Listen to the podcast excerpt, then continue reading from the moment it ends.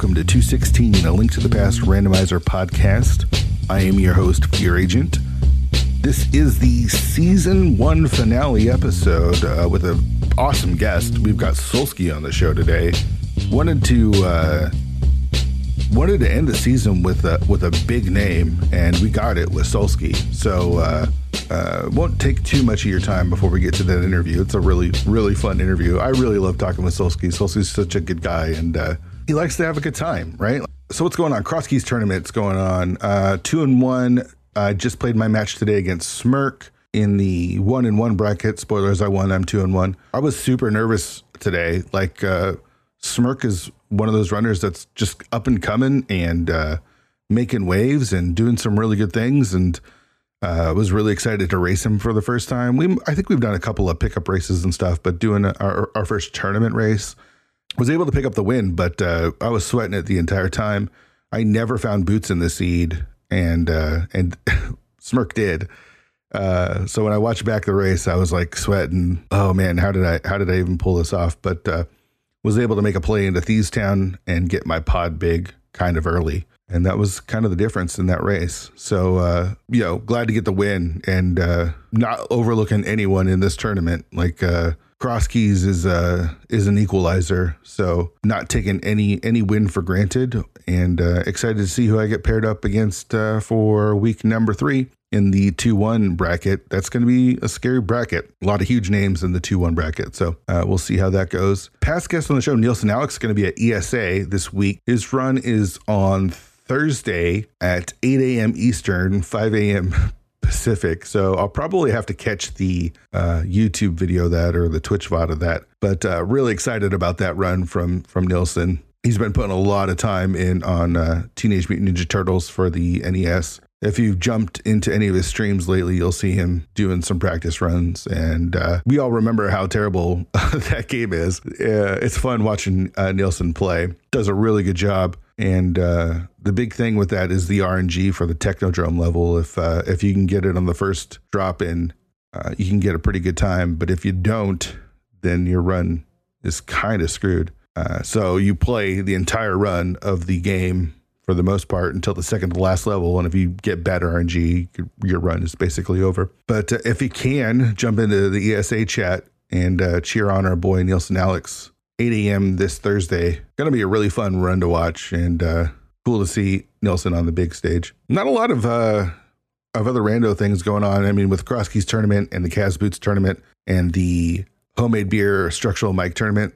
I can't remember the name. It's one of those silly names. Another Link to the Past Tournament or whatever it's called. It's lots of rando is happening.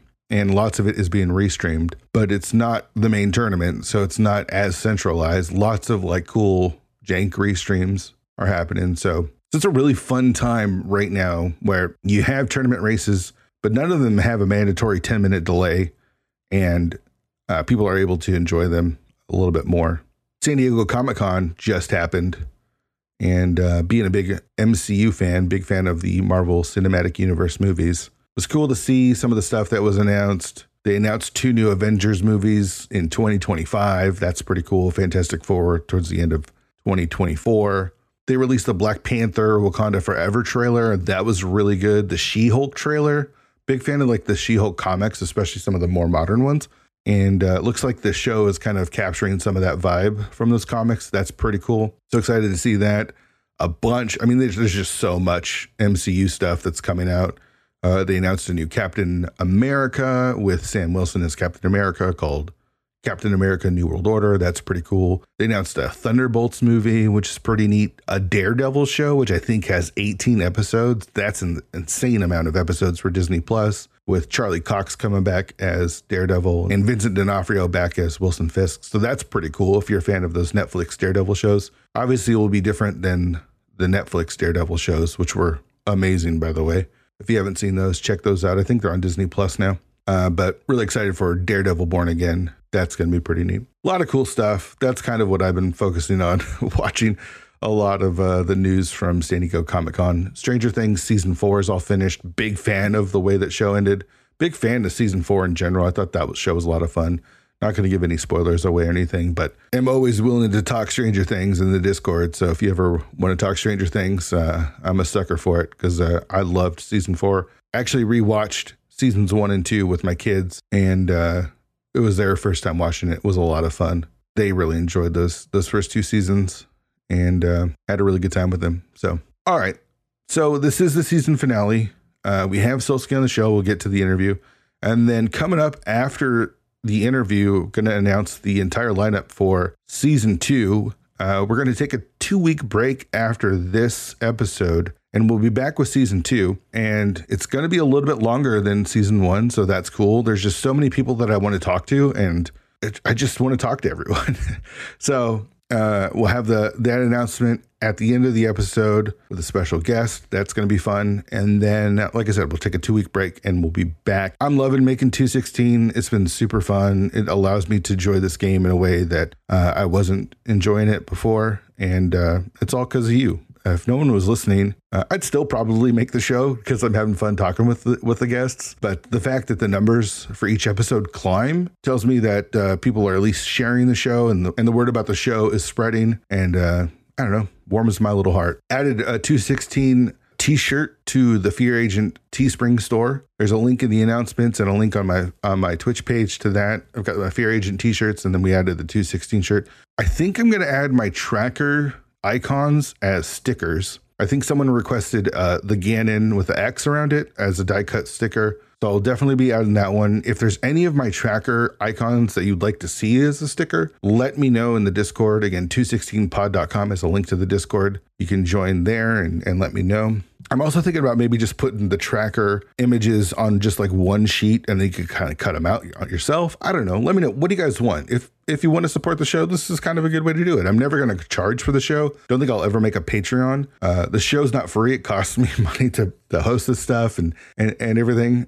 I don't really care about that. But if you want to help, support the show, I guess that's a way to do it. I never really want to ask people for money for the show. If you can get something out of it, a shirt or a sticker or whatever, a Twitch sub with emotes or whatever, then that's probably the best way to financially support the show. So we've got those t-shirts. We'll add the stickers. If there's anything else you'd like to see, I'll add a mug. There's a Fear Agent mug.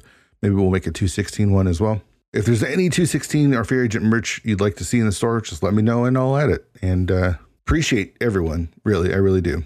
All right. Solsky, our guest on the show today. Again, big name to close out the show. Solsky's been around for a long time, so we really delve into like his history of the game, how he came into Link to the Past Randomizer, his role in SMZ3, the smoke match, which I have a link to Axe Breakdown in the show notes if you want to check that out. We cover it all. It's a really fun conversation. Love talking with Solsky, so no more wasting time. Let's get to it. All right, Solsky, one of the things that one of the reasons I'm excited to have you on the show is you've been a part of the community a lot longer than I have, and you've got like a pretty rich history in the community. We'll talk about Smoke, obviously, but you also crossed over into Super Metroid, which I have almost zero knowledge, so I'm going to pick your brain on some Super Metroid stuff. But when did you start playing Link to the Past Randomizer? Oh God, let's wind back the clock to the golden age of 2017. Jeez, yeah. I guess when I start looking at randomizer, right? Like obviously as a kid, grade school-ish, trying to link to the past, renting it, and like you talked about Super Metroid, owning the cart. Mm-hmm. The golden days of gaming, some of my favorite times, right? But yeah. 2017. Yeah. God, what was it? It was, I think it was either on YouTube or Twitch. It was the first like big tournament that they had in 2017, the spring one. And it was I caught the tail end of an Andy match. Okay, go figure. Yeah. And Andy, I don't know who he's playing, but he just like owned this guy. And the guy was going on about like, oh, I had this happen, I had that happen. I'm like, whoa. You're telling me there's a competitive game where I can like have these kind of excuses at my disposal, and if I lose, it's not that bad. I'm in. Yeah. So no, it wasn't really that, but it was sure.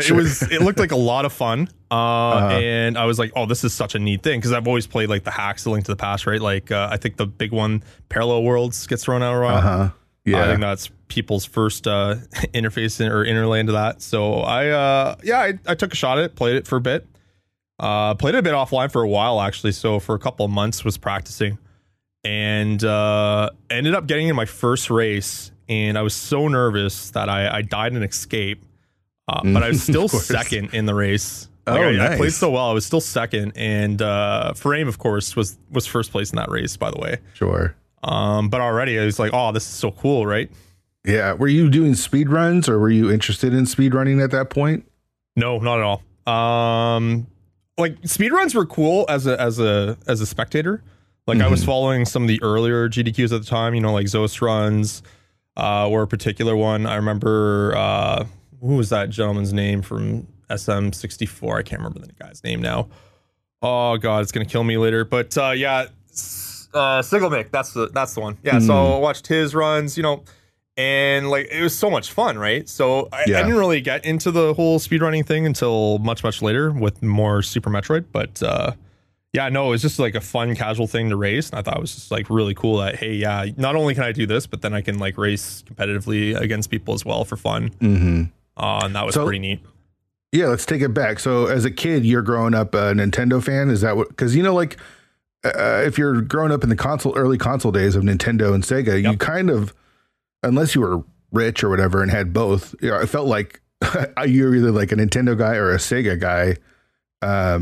Did you fall into one of those camps, or where were you? I'll throw the third camp in there, and the PC guy. So I was actually a PC and Nintendo guy. I was really lucky growing up. So this is like early PC days, right? Like, what were you playing? So we're talking like the Windows 3.0 days and then the Windows 95, 98 days. I'm not going to borrow you with, like, you know, the ski-free kind of times, but Lands of Lore was one of my favorite early PC games, right? Like the RPG. Real fun game there, but also getting into early online, right? So we were early adapters, like modems and stuff. So I think the first one I ever played like online was like Westwood Online Command & Conquer. I actually did really well as a kid too. Like I was like top 30, like good. Wow. But also not a lot of people play. Like there's a couple of 100 people, right? Sure. And I just like rushed people as the allies, or what was the GDI? That's the one. But yeah, it was just kind of that. And I think that's where I kind of got the initial kick for competitive gameplay, right? But then there's obviously the couch stuff with like, say, playing with my sister, like, you know, Mario Kart's probably the easiest example of one that you like play competitively, right? So a lot of fun there too. So you were competitive like at an early age then, like yeah, trying to be your sister in Mario Kart. Yeah, yeah. Sister in Mario Kart and like any kind of two-player games. Another early game was like kind of a, I don't know if a lot of people have heard this one, like Subspace. It was like one of the first online-only games. I was actually part of a national team for one of those kind of offsets of the game. And I was like only like 11. Yeah, so it's kind of crazy. So was SNES your first console, or did you have the original NES? Or I had the original NES, Game Boy, SNES, and 64. So it's pretty much a Nintendo guy up until maybe the Xbox. The first Xbox came out. So you're just crushing the Mario games, crushing Zelda games, crushing Metroid games. Yep. Yeah. That'd be it. Kind of sunk your teeth into you immediately, huh? Yeah. But you're going back and forth between like console stuff and very early PC stuff. Did that translate into more PC stuff later? As like, as you know, the early 2000s kicked off and there was more and more online gaming.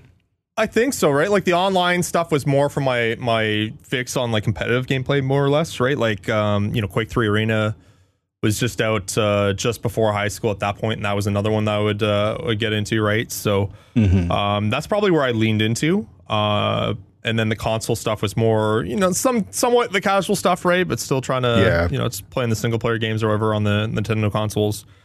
Did you stick with all the Nintendo stuff like GameCube and 64, Wii, and all that stuff? Yeah, GameCube was like one I took a break from when I got the Xbox. And the main reason why I loved having an Xbox was like when Xbox Live came out. You know, you go to a friend's house that has Halo and they can play it online. You're like, oh, this is crazy, right? Because Xbox Live was like this new concept. And that was really cool. I remember, because even I don't even know if Xbox Live was a thing yet. I was in college and we all had our own Xboxes. So we had to like link them together, like with an actual LAN cable to play like together, because we weren't even able to play it online yet. Those were the days, though, man. It crushed a lot of Halo in like 16 player, each on their own CRTV, you know, just these giant TVs lugging everything around. That was a crazy time. Yeah. The good old days, right? Totally. Those are, you know, getting really drunk or high or whatever, and then just crushing Halo is like, yeah, when we're supposed to be in class, you know, that's the good stuff. So you said Quake was your game? Quake 3, yeah, was a big one. Did Age of Empires 2 as well. So I had like RTS and first person shooters. Was kind of what I would gravitate towards on the PC, and then like, you know, Diablo 2, of course, but it wasn't really as competitive. More of a, you know, there's multiplayer, but it's not as competitive with the PvP. So. Sure. So that'd be like my online fix. And again, the console gaming was just like my single player, like couch co-op kind of fix kind of there. Mm-hmm. What was your first interaction with like Twitch or even speedrunning? Like, were you watching stuff on YouTube before it was on Twitch? Were you watching stuff on Justin TV? Was it GDQ that kind of got you into it, or where was it? Yeah. So it was probably Justin TV, right? Like, I can't remember the guy's name, but there was like this one streamer that would always play like Abe's Odyssey or those kind of games, right? Like those puzzle games where you're the alien, you're going through and solving some stuff and you're an alien. So I watched a bunch of that. It was just kind of entertaining, right? And to have it on there, so it's like, oh, this is really cool. So it was like way back before Twitch at that point, right? For like YouTube, for like gaming content, it was like a couple of Let's Plays for like Parallel Worlds kind of got me into that, and then the GDQs thereafter. Once I stumbled onto the GDQs, it was over, right? Like, yeah, it's like, oh totally. Man, this exists. This is so cool, right? Like just to see people play these old games that I loved, you know, growing up, and kind of getting that experience on not only like crushing me ability wise, because I was, you know, your perspective is like, you know, only skin deep, right, until you get exposure to the internet back in those days. So right, like you're like, oh, I'm so good at this game, and then you see people just like bust out like 120 stars on SM64 or like Ocarina of Time, and I'm just like, wow, wait, you can't do that, can you? Like, I know, this is crazy, right? So yeah, I feel like I was pretty late to the game. I think one of the first things that I saw was Panga do Super Mario World blindfolded. Okay. Which at this point was like, I don't know, 6 or 7 years ago. Time has kind of flown by, but I had no idea that like people were just destroying these games the way they were. So when GDQ happened and I was able to stumble upon it, it's like, wow, this is impressive.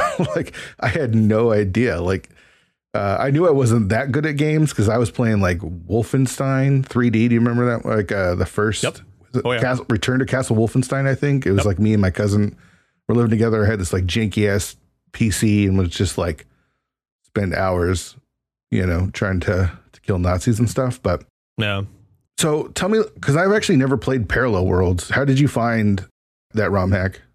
I think it was honestly from that YouTube Let's Play I watched. Like. Early days of YouTube, right? Like just right. I don't even know how I stumbled upon it, right? Like a lot of this stuff's kind of in the fog these days, but sure, like, it's been so long ago, but yeah, I stumbled upon it and like Googled it, right? And saw what it was about, how to get it. I'm like, okay, ran it on an emulator. I'm like, this game sucks. Watching it and playing it are like two different experiences. I felt like it was like, at least the original version was like, hey, you're playing on an emulator and you're gonna have save states. I feel like a lot of people share that sentiment because it's like, it's so hard, like you mentioned, right? Like, and its balance is broken. Some puzzles are kind of off, but you know what? It's like, it's new Link to the Past content. You've never played it before. It's like a familiar, you know, a familiar feel to the original Link to the Past. So I loved it for that. Right. But I was kind of left waiting for like a little bit more, and it was kind of cool to see what they could do with that. Like, okay, what else can you do with the game? Right. Mm-hmm. And then you find the randomizer, and then everything's. That was it. Yeah, that was the magic. Tables are completely turned. So you're playing offline a bit beforehand just to kind of get familiar with the game. Like, how familiar were you playing Link to the Past? I haven't played for like, God, it was like 2 to 4 years. I haven't played from that point or touched it. Mm-hmm. So definitely ran a couple to not only get myself re-familiar with the game world. So when I'm talking about that, I'm talking about locations. Sure. But then, like, you know, okay, how do I kill these bosses? Right. What items do I need to get to these areas? Right. So those are the things that you didn't really have to think about because of how the game was constructed, and that natural ebb and flow of the game would say, okay, you need to go to A, B, C, D, in that kind of order. You had a little bit of leeway in Dark World with a couple of dungeons, but most part you kind of had to go that path. Right. In a randomizer, it's just like, okay, well, you need to find your Dark World axis, and then you need to get to Ganon's Tower, and you're like, okay, so I need this item, and then where are all the chests again? So that right. was kind of the concept of like relearning where all these other chests were in the game. That like, oh yeah, I forgot about that one. And that was kind of the process I want to go through, rather than just jump right into racing, because I knew there's gonna be like just tons of those kind of hiccups, and I didn't really want to waste time on that. Right, like I just want to learn it first, and then get a little bit good and skill at the game, but not like this is before the practice hack, or I think he even knew about the practice hack. So it's just more like learning the core game. So do you think you have a natural aptitude to like, I guess I don't want to say speedrunning, but just like developing skills in these games? Because I had to really teach myself. I was never as good as I hoped to be in video games. So there's always like a pretty big learning curve. Do you feel like you have the same thing, or were you able to adapt pretty well? I think I was able to adapt pretty well, right? Just again with a lot of competitive background in games, like I mentioned earlier about being like on a national team. It was a small time thing, it wasn't a big thing, right? But those kind of experiences were kind of help to kind of play in that competitive level where I wasn't really too worried about like where I was in the race, but more worried about what I was doing. And I kind of compounded it into like what I needed to do to kind of get good quick, which again was like, okay, learn the game, learn where the locations are, you know, learn the bosses. Where are my biggest time losses, right? Was one of the things I told myself or asked myself. And of course the bosses, if I die, I lose like 3 minutes, whatever, at a dungeon, right? So it's like one of those things, okay, so we need to practice that, right? Like, and then once those kind of core fundamentals go, like you kind of build on other things there as well. But I think a big part of it too is just like that mindset, right? And like, I'm so kind of comfy in that zone where I'm not like overthinking it. And, you know, I've gotten that trap where I have definitely, and it's shown in some tournaments in the future. But like, I felt like I played at my best when I didn't really worry as much, right? Like I just kind of went out there, did my thing, and then whatever happens, right? What about, let me ask you this, because there was, when I started, Emo Tracker was already around, which is like a pretty good introductory tool where, you know, like gives you map locations. And of course we have Dunka Tracker now and stuff, and some other trackers. What was the tracking situation for you in 2017? Like, was there a way to, was Cross Products Tracker available, or what were you using? I don't remember which one I used. I don't think it was Emo to start. I think there was another tool that was out there, but it was very like, it was just the tracker, right? And that's kind of how I learned the game. That's how I continue to play the game. I don't like use a map tracker, right? So it's one of those things where luckily like the basic suite kind of works for me. I feel like a lot of you guys are spoiled with that map tracker. Totally. That's such a cool tool, right? Yeah, I think there's a sentiment for I want to say older guys, older people in the community that were around before the map trackers were commonplace. Where it's like you know, like you and Zero Rush and Andy and things that don't really ever take advantage of it for whatever reasons, just because you're not used to it, or you know, you learned without it. But it's you know, it was such a valuable tool for new runners, I think. But also maybe a hindrance. I don't know where you land on map trackers or not, but some people rely too much on it for doing all their logic. But yeah, for sure. And that's like, I don't want to skip too fast forward into the conversation, but like, you know, talking about stuff when I was on the council, right, we would we talk about map trackers and trackers and stuff like that. And I think that was my biggest bone to pick, was that I loved map tracking for what it had to offer for newer players as a great tool and suite that can help them, you know, learn the game a lot faster than I was able to, right? Because it's such a powerful tool. But the trade-off on that is that now it becomes a reliance on that. And then it gets to the question of, should we really have this in the competitive space, right? Because then it comes to the point where, okay, I'm just like seeing all these boxes disappear and I'm just kind of following those boxes, right? I'm not really thinking so much as I'm just kind of, okay, this is what's left, this is what I need to do kind of thing, right? And I'm not saying that's necessarily what happens, because I know some people are probably like, no, Solsky, that's not how it works. But, you know, again, that's just from my instance, like just kind of using it in like a limited space where I'm just like, it's nice, but for me, it's just not for me, right? So. Sure. Yeah, I remember having that conversation, being part of the council, because you and I were both members of at least the first term. I'm not sure how long. Yeah, how long did you stay on? Were you on for a couple? I think I was one and done. One and done. If I remember correctly. Yeah, because P-Train and them were on season 2, right? Yeah. Yeah, it was only one season. Like him and Hod on it, but I felt like, you know what? At that time, I think I wasn't racing as much anymore anyways in Link to the Past, so I kind of wanted to step aside for some guys that were up and coming in the community. And you had some great candidates come in anyways and take my place, right? But I, like my place in season one, I kind of wanted to try and help out and kind of grow it and, you know, do the best I could. I know we had a lot of issues with season one, not so much like from a council perspective, but more like a lot of issues to deal with, right? As the first council, it's almost like you get into this new role and then like your boss comes around and plops those folders down on your desk. That's kind of like, like what it felt like, right? So yeah, it was like, what are, I mean, here's, we're a council. What are we doing? Like, oh, if we guys, we got to figure it out. So, I mean, we'll go back to, well, you know, we're going to jump back and forth, but let's talk, since we're already here, let's talk council stuff. What made you want to apply on the council? And then tell me about your feelings about that first term that you did. I thought it was just like, it was a super cool concept, right? Like I haven't heard of a kind of a group of runners that kind of had their say in how the competitive worked. I know in other games it's kind of drifted that way, but they didn't really have like kind of an official title towards it. And not so much like an authority, right? But more just kind of like helping out the community and with some of their issues, right? And like obviously cheating was a big one at the time with season one, but just other things like rule sets and new glitches coming down the pipe and everything like that. So it was really cool to kind of voice in some input and have some you know, valuable feedback and just discussions with my peers was really fun, honestly.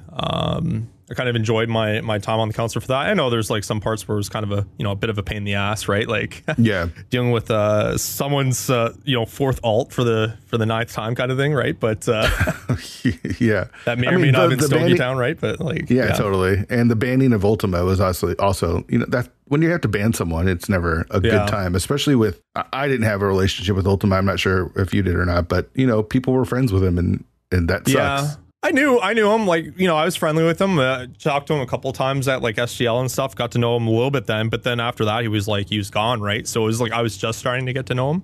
Yeah. And then he was out, right? So that was one. I feel like you were in the same position where I had to lean kind of on a lot of input from other people. Yeah. Regarding, because I wasn't too familiar with the case, but the evidence was pretty compelling at that one. That was just like, it was almost like just completely open shot. And I know, like, you know, you can always look at these and kind of, you know, one comment I actually had to talk to a couple people about, like GDQ. The second one I went to, I was talking to a couple people and like, man, but like over one race. And I was like, I mean, did you see all the notes on the one race though? Like it's, but I also added too, as like, you know, it's not quite public, but it was one of those things like, you know what, there were other instances as well. You know, this is the one case that was public and, you know, scrutinized, but there were other instances as well that were kind of identified as well, right? So and I mean, one of the things that the council, you know, one of the reasons the council was there was because the admins that created ALTTPR didn't, let's just say they didn't handle cheating well. No, right? Like it was this sort of albatross of like what to do, and then like people calling them out, and you know, then just they needed something, so it made sense for them to like pass it off to a council. But speaking of cheating, I mean, you have one of the most infamous moments in ALTTPR history when it comes to cheating, and that's the match with I Smoke Meth Daily 420. What's I never remember his full name. I Smoke Meth 69 with all underscores, but okay, so tell me from your perspective, what did you end up winning that race? I forget. He won it, right? No, I lost, but it was close, right? And I mean, obviously he cheated and would have lost big time because of where the hammer ended up being on Zora, and he skipped it, and then once you got it, beelined to Zora.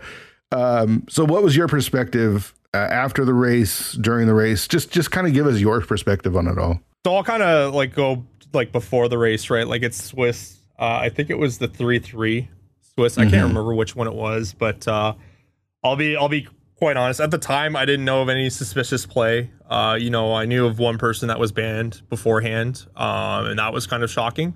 But from what I was told, it was more like, I don't want to reveal too many details of like how they were caught and everything like that, because, you know, confidentiality, but you know, it sounded pretty okay, it's reasonable, this is okay, so they just kind of did this, and I didn't really think too much of it, right? So at the time, I guess I can say I was pretty innocent, if you want to say that, to like cheating and stuff, even like other games, right? Like I didn't really think about it, you know, FPSs, there's aimbots and macros and like RTSs, but yeah, when we're going in this, I'm not in that headspace to saying, oh yeah, someone's gonna She did Zelda randomizer, but yeah, totally. And then it happens in your race. Obviously, you don't know it happens while you're racing, right? Like, yeah, you're racing, you just lose, and you're kind of like probably a little bummed, right? Well, it sucked because at the time it was someone I looked up to, right? Because he was a good runner. He seemed friendly. Again, other people might have other interactions or whatever, but me, it was limited, and he was fine with me, right? And I was really excited to race him. My big thing with this, like my earlier time in racing, is I always want to race. Like I had like a hit list of people I want to race. Like I want to race ACL, MLM. I want to race Smoke. I want to race. I think Andy was in there, but boy, howdy if I raced him over the years. You know, just like the really top guys, because those are like your benchmarks, and those are like, okay, like how good am I really? Like Mike the viewer, right, was a good one too. Zero Rush would have been a great one, right? So it's like it's those kind of matchups where I'm like, oh man, I hope I get destroyed by these guys, but I'm gonna have so much fun doing it. So we get in the Smoke match. I'm like, oh, I've been practicing hard. I want to really see like how far I can take this. And then like I'm playing it, and then he like beats me. I felt so good in that race too. Like I felt like I got really lucky in the start with that hammer, like really overprotecting Zora. And that was kind of the meme strat early too. I think it was when Waterfall Cave was just implemented, and we're like Houlihan was like a really strong start. So it was like a good combo, and it just landed in that hammer, and it was all this is so big, right? Because I knew in the back of my head, Meth would have went Aga, right? Because I watched a lot of runners, and I knew kind of how their habits were. So I was like, okay, I'm kind of cruising here. And then I got GoMode at a good spot. I think my GoMode was like in pendant ice, and I didn't like where it was, but I felt confident enough with how the start went. I'm like, okay, I should still have a chance. Then I saw the finish time as I'm climbing GT or kind of entering Gander or whatever. I'm like, oh man. But you know, I was happy it was a close race. And then the DMs started coming, and then it was like crazy, right? Like I had people asking me like so many questions about it. I was like, wait, what? And I saw so many people like were upset. Like that was the first thing I saw. I was like, wait, what's going on with this race? Like I didn't really know what was going on. And then, you know, then I had like admins approach me and ask me what I thought about the race and everything like that. And like, hey, have you had a chance to go back and watch the race? And then I think Ak was asking me a couple of things, but then his infamous video came out, and let me tell you, like I'm not saying this against any party, but like this whole experience at this point, like I honestly wanted to leave. Like I felt so bad because I was like, this is such a big matchup I'm looking forward to. And it was like, I felt like, I was like, oh man, this really sucks.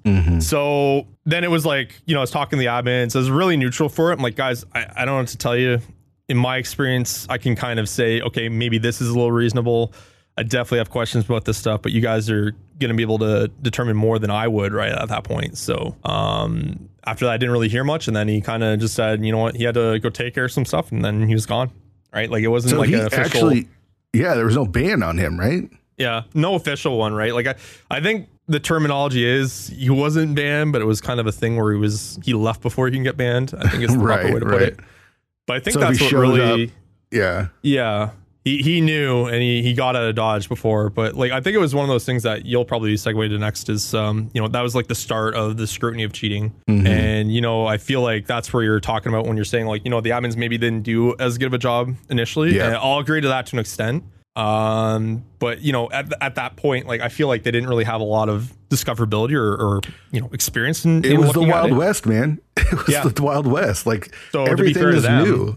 Yeah, I mean, we're playing an old game, but everything about Link to the Past Randomizer is still relatively new. I mean, you know, when you consider like the Racing Council is only a few years old, and, you know, the explosion didn't really happen until like late 2017, early 2018. And, you know, again, the game's old, but the randomizer of the game's only 4 or 5 years old. So it makes sense that there's not, you know, a way to, I'm not downplaying what the admins did. They were all trying to figure it out. So it made sense for there to be a council at the time, but yeah. All right. So let's rewind the clock just a little bit and go back to when you first started playing. Were you able to find a community, or were you kind of on your own? Who kind of embraced you when you first started playing the game? Bent Easy was the main one, right? Like we kind of hung out a lot and chat with each other, that sort of thing. Played a lot with. You're gonna laugh at this one. Stogie Town was another one. I know you guys kind of had a little bit of history, but yeah, I mean, I didn't know it was Stogie at the time. But yeah, totally. Yeah, so Stogie, you know, this is beforehand, and there's a whole story. I feel like that's untold with him that we can maybe go into. But sure. So there was him. You know, I think God, tip of my tongue. It's so hard to think about it right now because it's so long ago, I guess, in these days, right? Right. But yeah, Ben and Stogie were probably the big two. I know Teej was in there too. We'd race from time to time, and I think that was it. I know I'm gonna get flack for this from people and just be like, really, Solsky, you didn't say me? But I'm just kind of drawing a blank right now. I'm like that really early. But there's obviously people I talked to too. I feel like the first main tournament I shouldn't call it main tournament, but the first tournament I entered was that entrance tournament, and that debacle, and that was my first experience to tournament play. How much do you know times. That tournament, by the way? Not a lot. That was that was before my time. So I'll give you know the audience and yourself kind of a brief history lesson on that. So that was like probably the mainish tournament I did. It was entrance, right? And I was having fun with that. I was learning entrance, everything like that. And this I remember when pre-Crosskeys, right? There's no this isn't like key sanity entrance. It's literally just entrance at this point. It's just entrance. It's like early adoption of entrance, right? So you're talking like simple, basically. I can't remember if it was simple or full. It was one or the other. But it was basic. It was like basic entrance. No keys, just entrance. So I was learning that on stream one day, and it was either Asder or Jay Cofer came into my chat, and I was talking about like pedestal. I'm like, oh, I gotta scout out pedestal. And he's like, one of them were like, yeah, don't bother, it just like never happens in entrance. Okay, no problem. Lo and behold, the next like 5 seeds all had pedestal seeds. Mine was included, one of them. And I was against Pika Pal's, right? And you know, Pika Pal's a real good runner. It's one of those things where you don't want to lose because you had like pedestal knowledge 3 minutes after they did, because you were just like, oh, it just never happens. Right. And I think you can see where I'm going. There was a bit of an investigation on like cook seeds, if you want to call them that, or pre-pick seeds, and it was found out they handpicked them. Wow. And it was one of those things where like, wow, no one just wants to play in this tournament anymore. And then like there's like this whole thing between like Ben and Croya that I don't really want to go into. It wasn't anything personal to them, but then the org went into Croya's chat and spoiled locations for him when he was racing Ben live. And that's where I stood up. I was like, what actually the hell? So like I got a Discord with the lads. I was like, guys, like this is like, we got to do something about this. So yeah, we all kind of like pulled out after that. Like we were like, yeah, we're done. See ya. Yeah, that's nuts. That was the first tournament, by the way. That was the first tournament. That is like, bananas. I've heard like people get flack for other tournaments, and like I've heard flack about the main tournament and like the picks and stuff. Like guys, trust me, perspective, it could be much worse. Much worse. Much worse. It's funny to think how fine-tuned the tournaments are now compared to, you know, when they first started. Again, it was the Wild West. Like it was people just trying to figure this shit out, and nobody really knew. And then obviously you have some shady shit going down too as well. Oh yeah. So you're playing in the tournaments. You did the 512 Swiss, obviously. That was the where the smoke meth race happened. How did you finish in that tournament? Do you remember? Oh God, I don't remember, honestly. I want to say I made groups, but I'm not sure if that's true or not.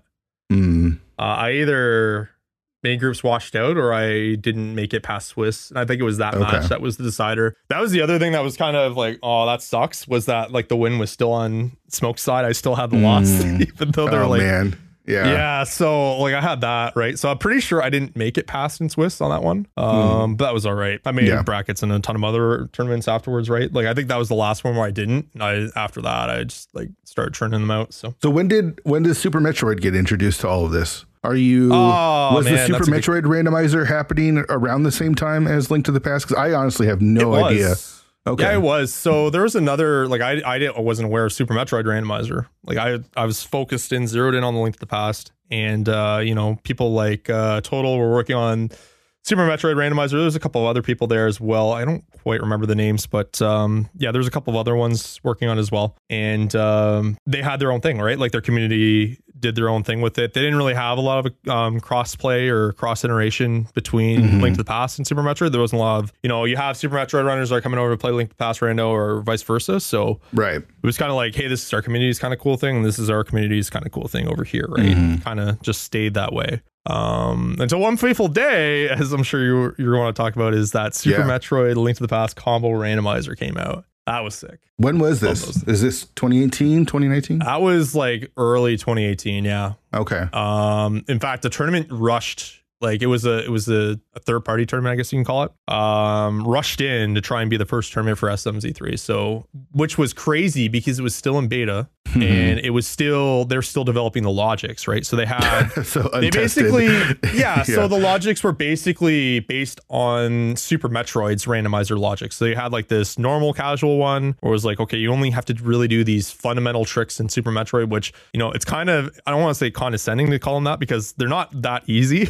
It took me quite a while to learn a couple of them, but the basics, I guess you can call them. And then there were the really, okay, you need to really learn the game to play this mode, right? And then, so we're playing that. So we're playing like the tournament mode, the harder version of it, which was built for racing, by the way. And it really only impacted Super Metroid, but not Link to the Past. And then they came out with the hard mode logic that we know more or less today. And like some people dropped out because they're like, yeah, we didn't build this logic to race. We just built it as a fun thing. And they're like, yeah, no, we're going to do it on hard mode. So then we all had to like sit down, learn all these new tricks like that are just like insane, that like weren't really done in Super Metroid rando before either. So we were like, okay, let's have some fun with this, right? But yeah, it was I stuck with it, and just it was a good opportunity to kind of learn the game. And because so, you're going in fresh, right? Like you're playing Link to the Past, and you may have played Super Metroid in the past as a kid, but there, as far as I know, there isn't a lot of ROM hacks, for if any, for Super Metroid.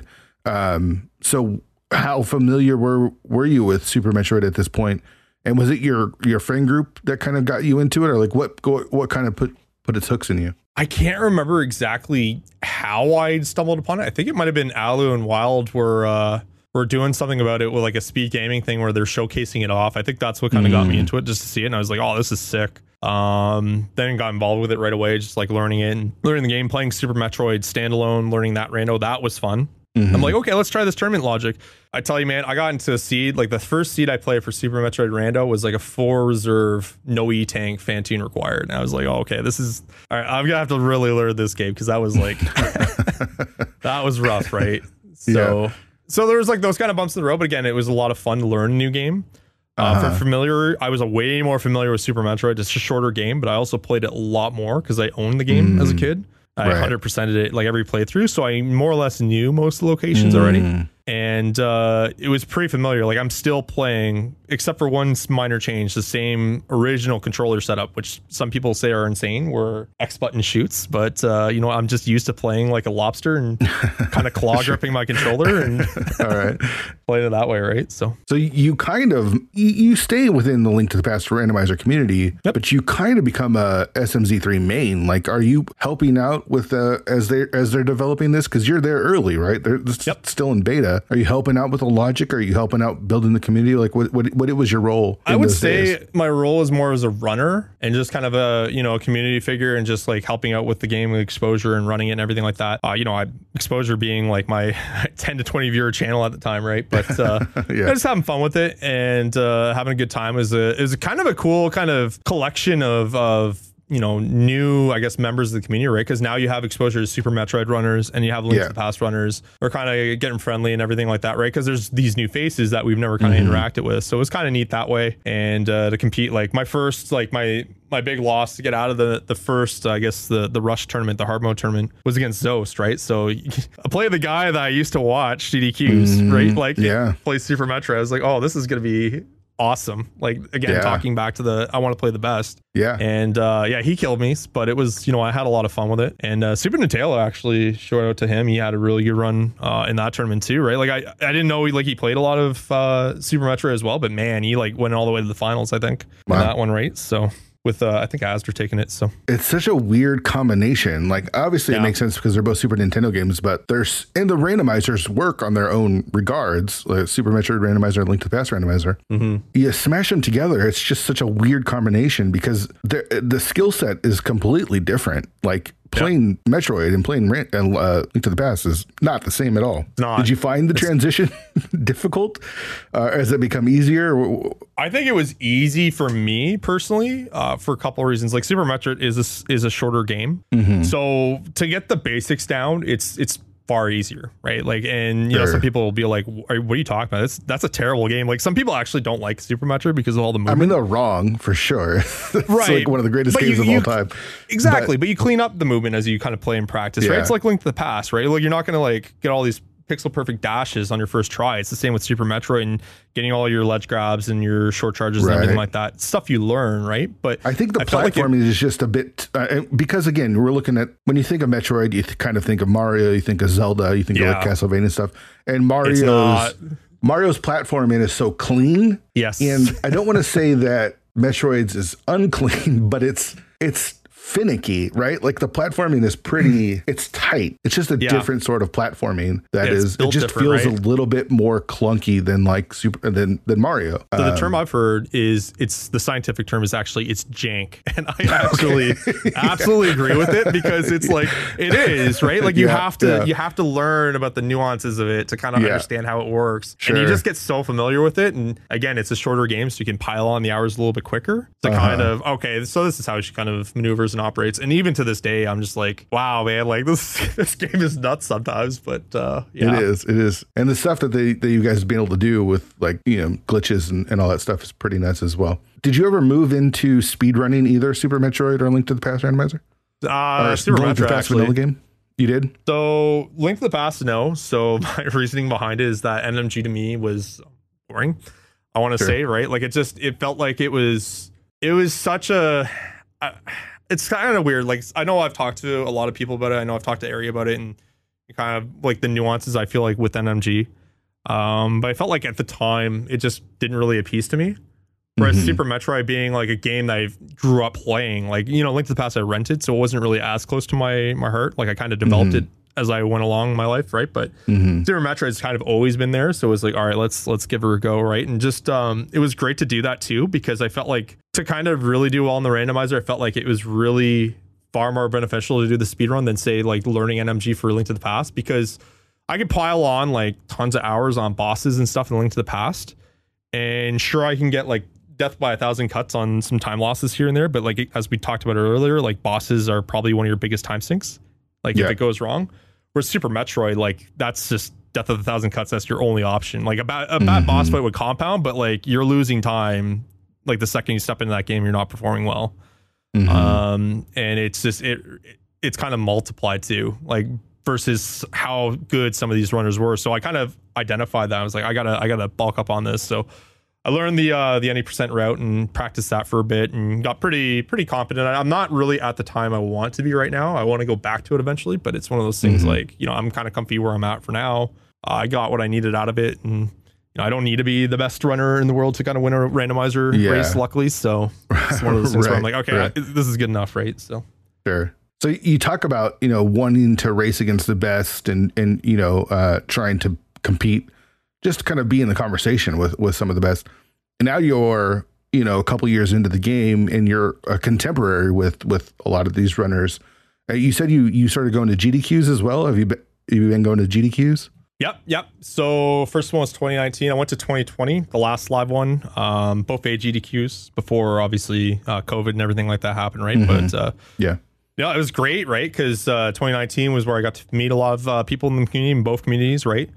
Got to play some SMZ3, some Link to the Past, you know, some Super Metroid, hang with some people, meet a lot of great people from the Super Metroid community, a lot of people from the Link to the Past community. And, you know, just kind of, again, just get that FaceTime with them, right? Because everything's online through the medium of text or their streams or whatever, and you don't really get to meet them. Right. So it's kind of good to spend some time with them and everything like that, right? Yeah. And I think, were you even at Speed Gaming Live, the one that they had that was actually live? Yeah. Yeah, I was at that one. That was a lot of fun, I think. Right, because that was very Link to the Past heavy. I mean, there were Super Metroid people there as well, but very Link to the Past randomizer heavy. It was good because it was just like, it was more close knit because it was more tied into those communities versus like just gaming as a whole, right? So it was smaller, so you weren't getting like lost in the sea of people. So I mean, GDQ is huge, and it's you know, all week, and it's a million different communities because you have all the different games that are going on and stuff. But What was that feeling like when you start meeting, you know, the people that you were watching and start not just being a fan, you're part of the community now, you know, like it felt really good, right? Just to kind of meet them, because like to me, like it's like you gotta look at it from my kind of perspective for a second. It's like I'm driving out there 9 hours on the road from like, you know, Ontario, Canada, all the way down to DC area for the first GDQ, right? So I'm obviously putting in a lot of mileage just to kind of come out and meet these people, and it's like obviously these people hate me, right? Like. Just like, I guess I'll just kind of play, you know, rando for a week and just that'll be it, right? But like, no, it was a lot of fun meeting people, like going out to dinner with people and just kind of getting to know them a little bit better, right? And again, just kind of get those personal touches with them, right? So it was a lot of fun. Sure. Yeah, and I guess it's probably hard for you to say that you're equal or on equal footings, but you know, your name is synonymous with a lot of this stuff now as well. Like, you know, you have a very, very, you know, you're one of those people. You're Solsky. You're the eggplant of the community. When did that happen? When did the eggplant sort of become your symbol? Oh, God. I don't know if it was... I think it was Intinami, aka Sephi. I saw use it once. I didn't even know it was a sprite option at the time, but when I saw him play it, I saw the animations. I'm like, dude, I gotta play this thing once. Because I used to do the Hyrule Knight, like the ball and chain. Okay. Guard. That was the old sprite I used to use a lot, and then I transitioned afterwards to that, right? So it's kind of like I kind of like, I don't know if it was so much from the smoke match or what it was, like an after effect. I was like, I kind of want a new coat of paint, right? And I just stuck with that one. I'm like, this thing's hilarious. Yeah, so I just like kept really with it, and like, you know, I get like, I still to this day get people in my chat be like, new viewers popped up, you know, so and so 1 2 3 4 9. Why the eggplant?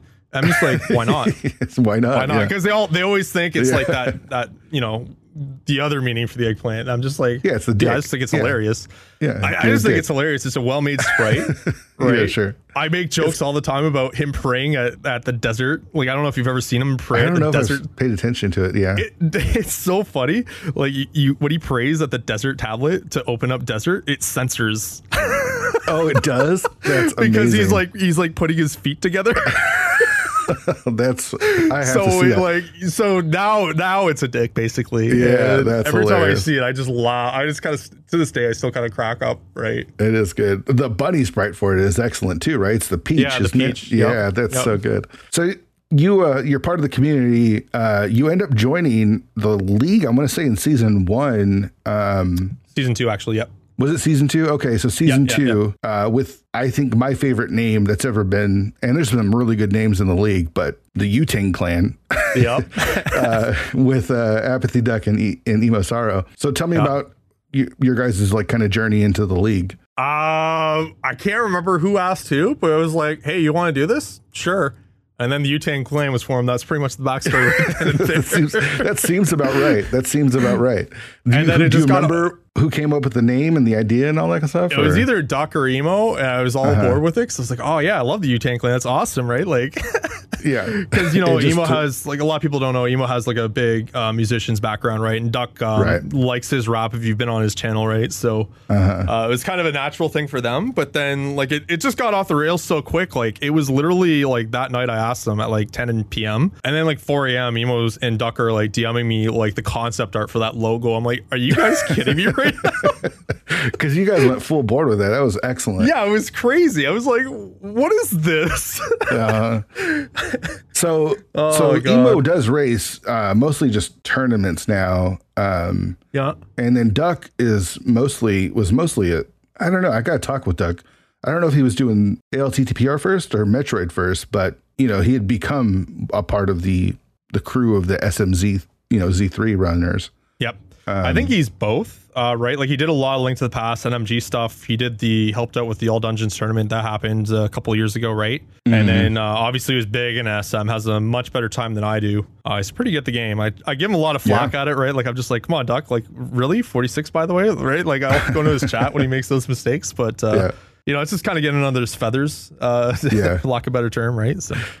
Were they just part of your crew then, or the people that you were hanging out with? Is that how the team up happened? I think I just asked them, honestly. I was like, hey, how about we just do this, guys? Because I think they were like, I was joking around with Emo about League, and then she mentioned something about Duck. Was like, all right, well, let's just form a team, guys.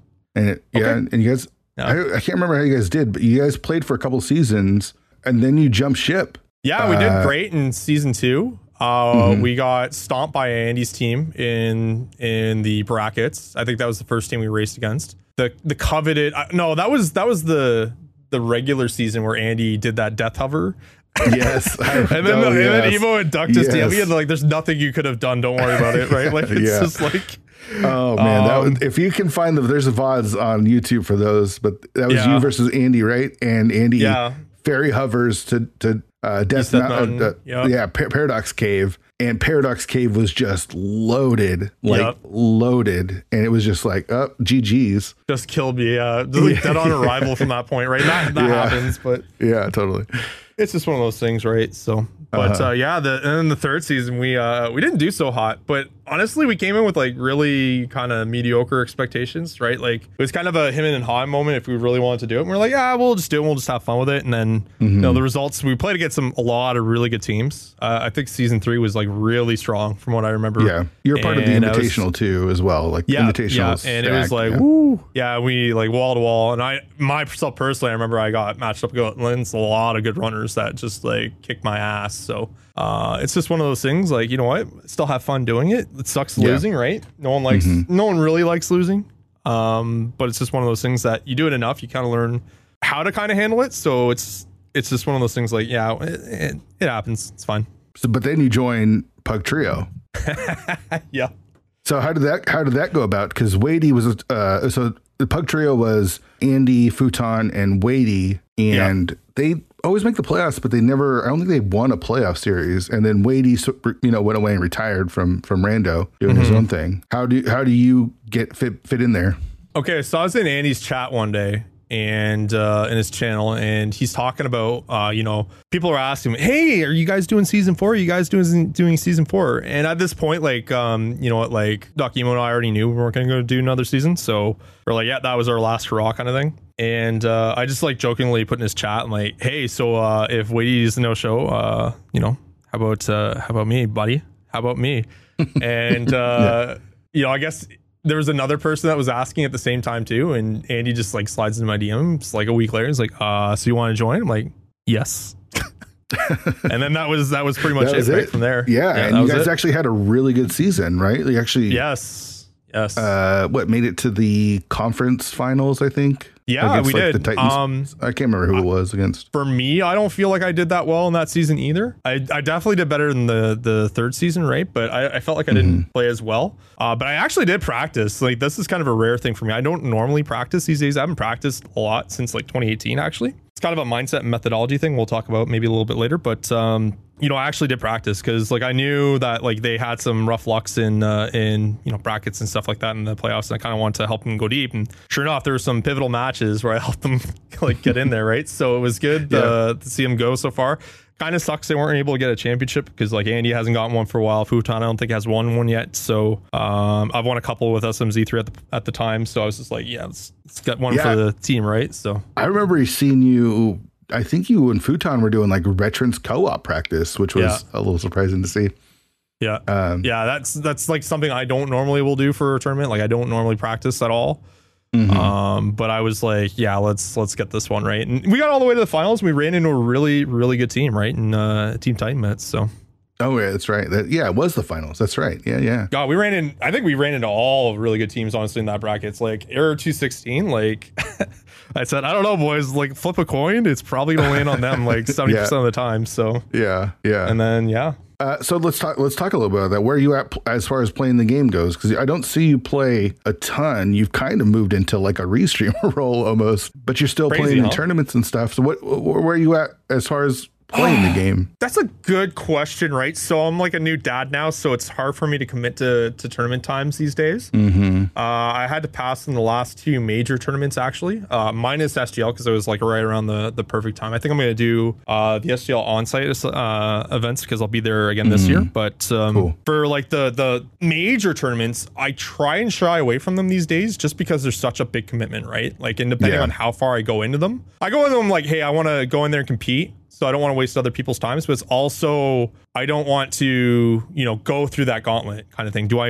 really want to go through that timeliness of it? Because, you know, you got to go and schedule your matches every week. They run forever, like, historically, especially these big major ones, they've run for actual ever. And, you know, to be honest, there's a big appetite away from that. Like, a lot of runners are talking about, like, you know, I don't really like these big tournaments anymore for this reason. Like, a lot of them are getting families now. And it's just like, it's really tough to be able to kind of commit that timing and that amount of, like, you know, effort and, you know, keeping up with the game. And a lot of people do like to practice during tournament time. Luckily, I'm one of those guys that don't, but luckily, yeah, it just helps so much with the mindset, right? Like, not doing that, just, you know, I know how to play the game, just play the game. You know, I could be a little bit sharper with it, sure, but, you know, I think it'd be worse. So that's kind of why I don't do it. But I was going to say, and then you mentioned, like, just the restream stuff. So kind of going into, like, those invitationals, hosting those and like other content as well. Now it's kind of just like a fun project right now that's been getting a lot of good traction, honestly. Yeah. Tell me more about the invitationals, because you've run a couple of them, right? Yeah. So the first one was like an SMZ3 one. I want to run like a really cool concept of like a shotgun tourney, because, again, like, talking with my peers, and they're like, yeah, I hate these long tournaments. So I kind of want to host a really quick, cool tournament for them. I kind of like, it was my first one I was running, so I didn't really want to run in it as well. And, you know, not be able to kind of talk to people or kind of manage stuff if needed. So I kind of was like, all right, whatever, I'll put up some money for it. And, you know, guys, just have fun with it. And got a lot of positive responses, like, from the viewers, from the runners. I had Feasel DM me afterwards, because it was hosted on SG, saying, yeah, man, like, you did great on this. Like, it was like their hottest ticket for that weekend. And, like, we were beating out, like, Zos versus I think it was Zenny in the SM any percent tournament, which was crazy to me, right? Like, so like we were beating that draw. So, like, I knew, like, all right, so there's buy-in, right? So fast forward, like, and they take forever to kind of procure and talk to runners with and get everything kind of straightened out. Fast forward to, like, you know, late, I want to say last year. Yeah, late last year, where I invite the runners for the second one. I'm like, okay, I'm going to do the second one. It was going to be SM and Link to the Past and some SMZ3 with Andy and I. And that was mainly because, like, I kind of shoehorned myself and how I had it set up with that kind of pick system and, like, how I had the drafts work. So it was something where I had to have a neutral match first within that system that I more or less stole from Age of Empires. Nice. And so I was like, all right, Andy and I will just race the first one as the captains, then we'll let the other runners, like, go through the ebb and flow of the tournament. And it was a lot of fun. That one did well too. That was on my own channel, so that was the first time I did, like, one of these things on my own channel, and that was, like, again, well received. And then, like, I started, like, looking at, like, okay, so what other cool kind of stuff can do, like, so Fight Night I was talking about, where it was, like, kind of showcases of matchups, like friendly matchups, you know, whatever, or, like, anything that people want to showcase or whatever on, like, Saturday nights. And then, like, I just start, you know, like, taking it one step further. I'm like, what happens if I just start casting tournament matches? So then Andy, like, actually approached me. He's like, I want you to cast all my matches. I'm like, okay. like we're good friends, right? But it was just, like, out of the nowhere. He's like, yeah, I want you to cast all my matches. I give you my permission. I'm like, well, what about, like, the other runners? He's like, I don't care. I'm giving you my permission to cast my matches.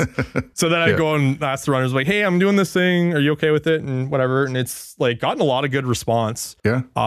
And Andy hosts him on his YouTube, right? And I definitely have been enjoying the kind of backlash of that, because then, like, a lot of his YouTube viewers, I've been, like, in droves just following my channel because of it, right? And they're like, oh man, he's doing so good at commentating and everything, and that's cool and all. It's not really why I'm doing it, so to speak. I'm just kind of having fun with it, right? Like, it's just kind of a neat little byproduct of it, right? Trying to find something that you can enjoy that's not necessarily racing, right? Yeah, it's totally. It's like less stressful. It's like, hey, the match is happening. I can kind of set it and forget it. I don't have to worry about, like, the mental prep going into a match for, like, a tournament. I'm just like, all right, I'm just calling the actions I see. And it's a lot easier for me mentally these days too, right? Like, I'm just like, I'm just talking about a race, watching it, not playing it at, like, a high level, right? So yeah, it's been a lot of fun. Yeah, the Fight Night stuff has been really cool. You actually I was featured on there against Gamachu with the little Crosskeys Atomizer. That was pretty fun. Yep. Yeah, it was good times. All right, so we're gonna wrap this up. But I do want to end it, because you talked about, I want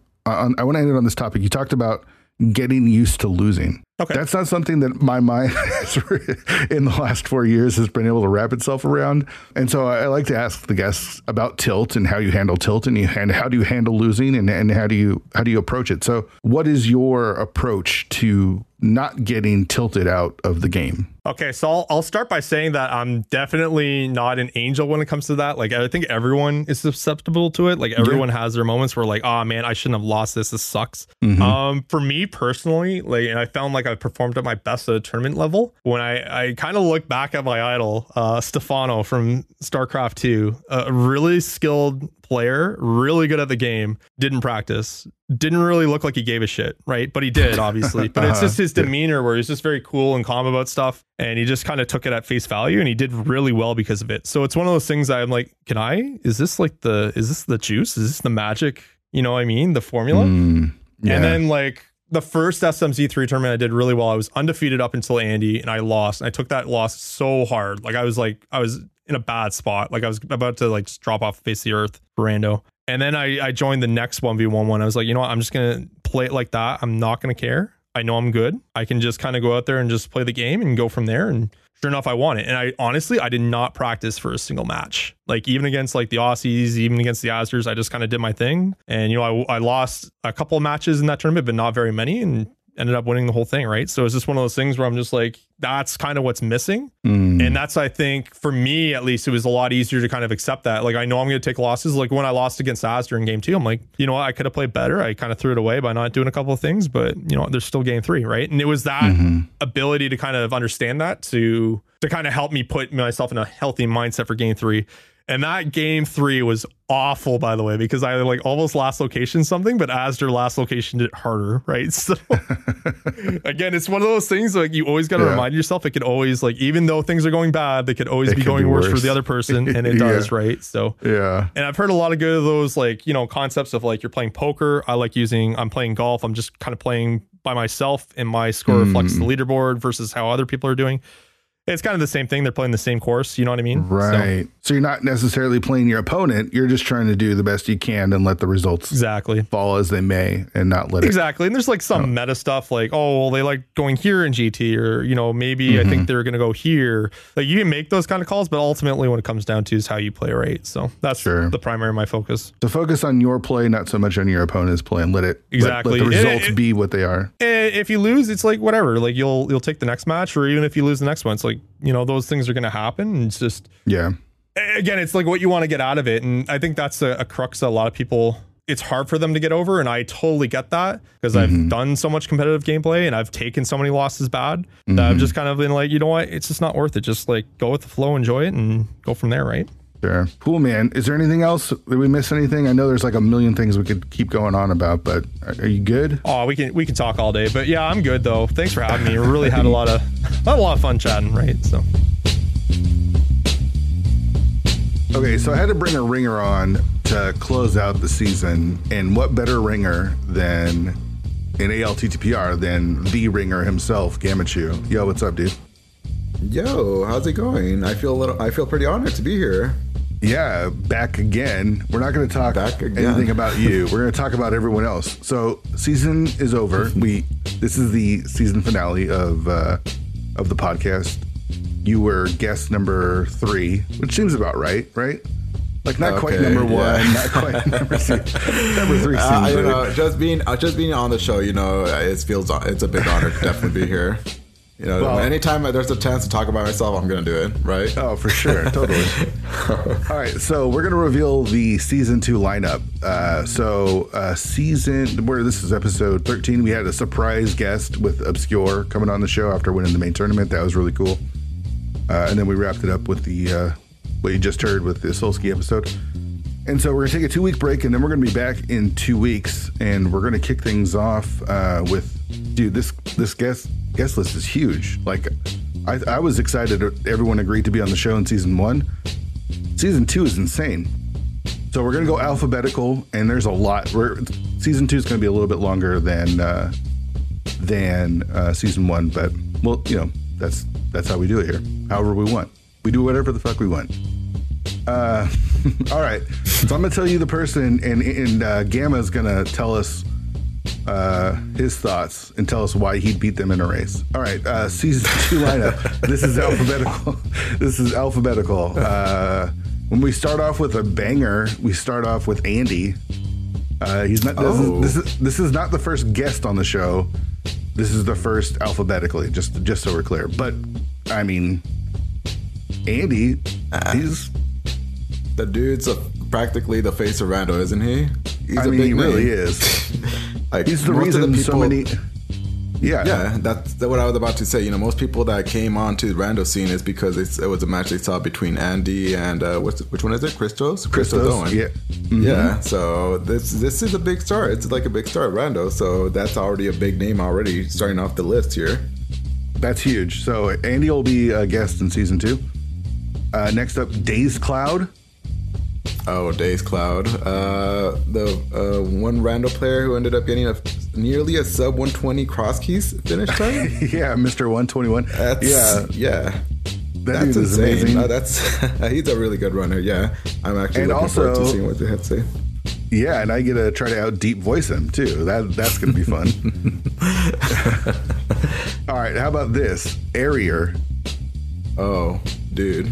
The current world record holder of Link to the Past NMG, right? Yes. No. Yeah. The NMG world record holder. Yeah, another big name right here. Huge name. The guest number 3, and we already have Andy, Days, and Arier. That's already huge. That's insane. He's a really god executioner runner. So I'm looking forward to him. Like a legit god executioner, unlike you who. Just kind of gets by. Wash. Yeah. Plus, he's like the nicest guy too. Like, if you ever have any interactions with Ari, he's just so nice and awesome to the community. So, really excited about that. Herfie Durfie will be on the show for season 2. Oh, okay. Yeah, I know he does a lot of work. You're not as familiar, right? Yeah, you're not as familiar with Herfie as others. No, not Herfie, but I do see his name quite a bit around, especially in the GoMode podcasts. I know he does a lot of episodes there. Yeah. And I do listen to him every now and then. Yeah, and I mean, he's been around for a really long time and kind of more like an administration role with like the main tournament and stuff like that. I've actually been on GoMode, but I've never actually had a conversation with Herfie on the podcast, strangely enough. So I had to bring him on the show to do this. This is your way to try to get him here, then. But, really want to talk to Herfie. Let me go on his show, and then show up a couple times, and he's never there. So that'll be good. There you go. Leoria of Light will be on the show next season. Oh, I know her. She's been around for about, I want to say, 2 years. 'Cause I remember when she started as a runner in GoMode Podcasts. Yeah, it's definitely good to see a runner, you know, 2 years later, still, killing it out there. And also, as I recall, got a really nice spicy win in SGL versus Arier, right? Oh, did she? We'll have to talk about that. That's something I'm looking for. You know, there's all these people that have already, you know, listed so far. I'm looking forward to what they all have to say. Yeah. It's cool because she was, like you mentioned, part of the mentor tournament. I think was she? Did you mentor her that year? I don't think so. Okay. No, not that time. But I think she's also currently a mod, right? Currently, I think so. But what's cool is she's like part of this like big class of that mentor tournament. There was like a whole bunch of them that came into the community. And kind of formed like the 40 bonks and stuff, and have kind of taken over. Like they're all over the place, and they're all really good. And she's a part of that, so that's gonna be a really fun conversation. Yeah, looking for. I think they even refer to her as like the Mama Rando over in 40 bonks. So it's funny to say that. That'll be good. We have Malmo on the show. Super Malmo World is sometimes she goes by on Discord. Oh God, yeah, I have seen her. I think she's a big glitch runner, right? Yes, she's really big in the glitch world, NMG world, and you know, you and I have not participated at all in any of the overworld glitches or no logic or any of that stuff. So getting her perspective on things and like just kind of learning about all that stuff, I think is going to be a lot of fun for season 2. That'll be awesome. That's for sure. Excited about that. Matt7898, maybe my favorite runner in the entire community. This guy's also, I know he's another execution god out there. Has a really good NMG time. Also plays quite a bit of rando. Yeah, he's on top of his game when you race him. So that's another scary runner there. Yeah, won SGL last year too. Oh right. He did win. Oh gosh, yeah, he went through the entire tournament without taking a single loss. Did he? Was it no loss? Damn. I don't think he took a single loss. I could be wrong, but yeah, that dude, he's a scary name. He's a scary name up there. He is. Plus, he's Canadian. And he's nice and awesome. So yeah, I love watching Matt run. Big fan of him. So it'll be fun to have him for season 2. Matt Cap will be a guest on season 2.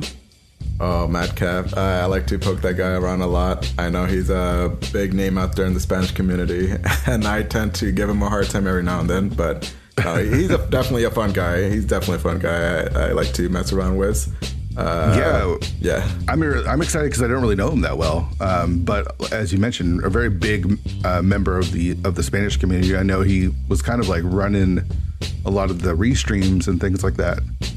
He puts a lot of time. I know he's currently a council member. Yeah, that guy puts a lot of time into Rando. He's awesome dude, awesome fellow. Yeah, another person I'm definitely looking forward to hearing from. Yeah, I'm really excited to hear from him.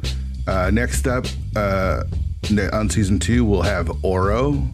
Big fan of Oro. They are super awesome. I've been like a mod in my chat for a long time. Is a mod on the 216 podcast. They're all over the place. I love Oro. Yeah, Oro, I've seen around the rando scene for quite a while. No, you go around that dude, he's full of positivity. That dude's just genuinely nice person. Yeah, I like him. He's super a great nice person. And excited for them to have a good conversation. I know they're a little nervous about being on the show, but no. I think they're awesome, so it's going to be fun. Yeah, you managed to pull out Sigma out here. You know, anybody who's nervous, come on. I'm sure you'll be able to make them comfortable right here. Yeah. This one I'm really excited about. Scottish Brave is going to be on the show for season 2. Oh, okay. Yeah, I do know her. I know you mentioned it a couple of times in the previous podcast how you were looking forward to having Scottish Brave and certain other somebody else try to get as far as it can. Yeah, Zen Arcane. Yeah, and the main tournament. Yeah, yeah, yeah. So I know she's a really awesome, good runner, and she's like exploded on the scene. Like she performed really well in the main tournament, and you know did some stuff in the brackets and made some noise there, and you know she's just definitely awesome runner. Yeah, so I love her accent too. So I get to do a whole conversation with her with that awesome Scottish accent. So that's always fun. That'll be a fun talk there. All right, tell me what you think about this next guest for season 2, Shireen. Oh no, let's move on. Next. No, that guy, you know, Shireen, also a veteran of the rando scene. He's been around for a long time. Really good runner. Very modest about his execution. I know he's a really good runner. He's great. Good person overall.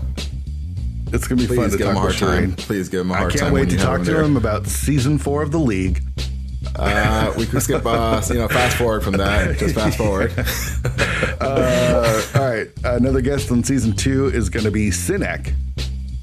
Oh, okay, that's another big name right there. The person who runs pretty much the whole the rando, right? The dude that just runs the whole rando scene.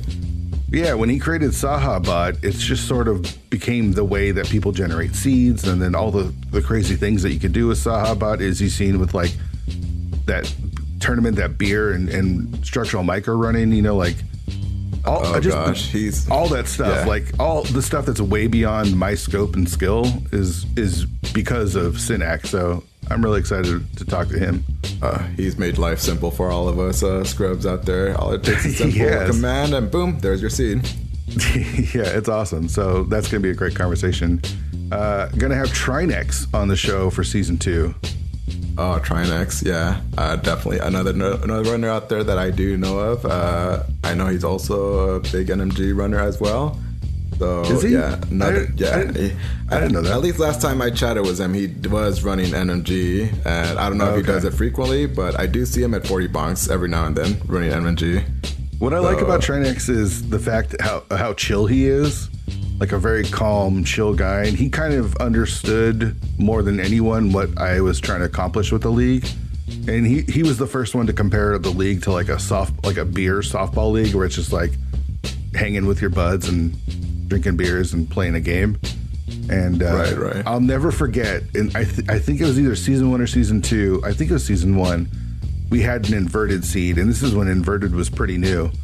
And the Moon Pearl was in Krister Roller Room, but I couldn't figure it out because I hadn't run I hadn't run Crosskeys at all. But you needed like the mirror and whatever to get, you know, how it is.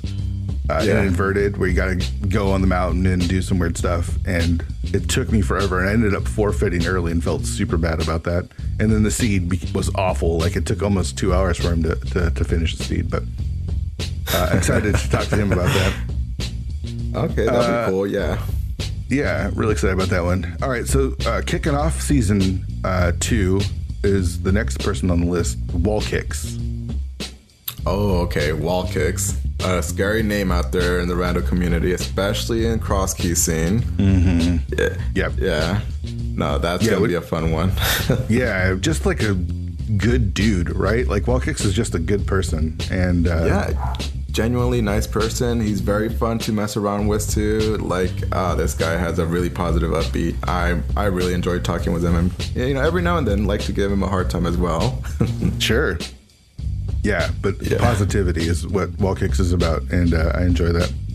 Mm-hmm, 100%. Willard J. Bradley is going to be a guest on season 2. Oh, yeah, that's another, you know, it's another, I like to say another face of rando here in the rando community. You know, just like Andy, he's been around the block for, you know, several years and made himself a big name here in the rando community. Yeah, he was on the couch for the SGDQ run. I think he's either SGDQ or AGDQ, I can't remember. The infamous Andy versus Christo swordless match that kind of got everyone into rando. He was on the couch doing commentary for that, so been around for a long time. Has a really, really big community, and will be really good to talk with him. Okay, that's cool. Yeah, I didn't even know that, but another runner that's been around for several years, and he's very awesome, very friendly. Yeah, that's another interview. I can't wait to hear what he has to say. All right. The final guest for season 2 is your favorite and mine, Zero Rush. Oh no, please, let's just move on, skip it, you know? Zero Rush, you know, another guy I'm a big fan of, also a big NMG runner, although he hasn't run recently, but he's, you know, this big guy, he's awesome. He's got a 124, right? Like, he's freaking good. He got that, a couple years ago, but... Yeah, it's still a really good runner, solid overall, scary name too in the rando scene, but he's really cool. Like, you know, I hang out with him every now and then. He's chill. He's an awesome dude. I really like him. And also, another one I'm really can't wait to hear what he has to say. Please give these guys a hard time. Especially Zero, for sure. Yes. All right, that's the season 2 lineup. Going to be coming at you starting in 2 weeks. What do you think, Gamma? Dude, you have yourself a nice pile of names right here. This is a lot of names right here. Big names like Andy, Willard, Days Cloud, Arier, you know, world record holder. These are just big names in the random scene. So, yeah, all looking forward to what they have to say. Yeah, and what's crazy is there's so many names of people that I still want to interview. Like, there's so many people in this community that I want to interview. Like, another favorite runner of mine is Zelga Desan. I still haven't scheduled anything with him. I definitely need to talk to Zelga at some point. Oh, he's a execution god as well in the rando scene. I don't know if he runs energy, but he's, you know, not a person I would be happy to race against when a 1v1. Yeah, definitely he's super scary to race. So hopefully we'll get him on for season 3. But there's a ton of people I want to talk to in season 3. But season 2 lineup is huge. And Gamma, thanks for coming on again and going over this list with me.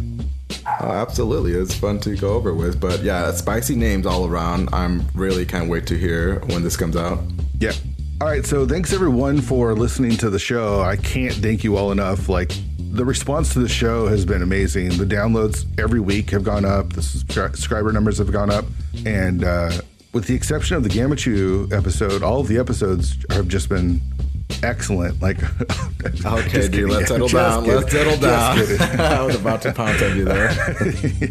I mean, it's just been such a good time talking with everyone and just doing what we've been doing on the podcast. So make sure you subscribe wherever you can. Join the Discord if you can. 216pod.com has the link to the Discord. And thank you all so much for just being a part of the show. I really, really appreciate it. And we'll see you in a couple of weeks.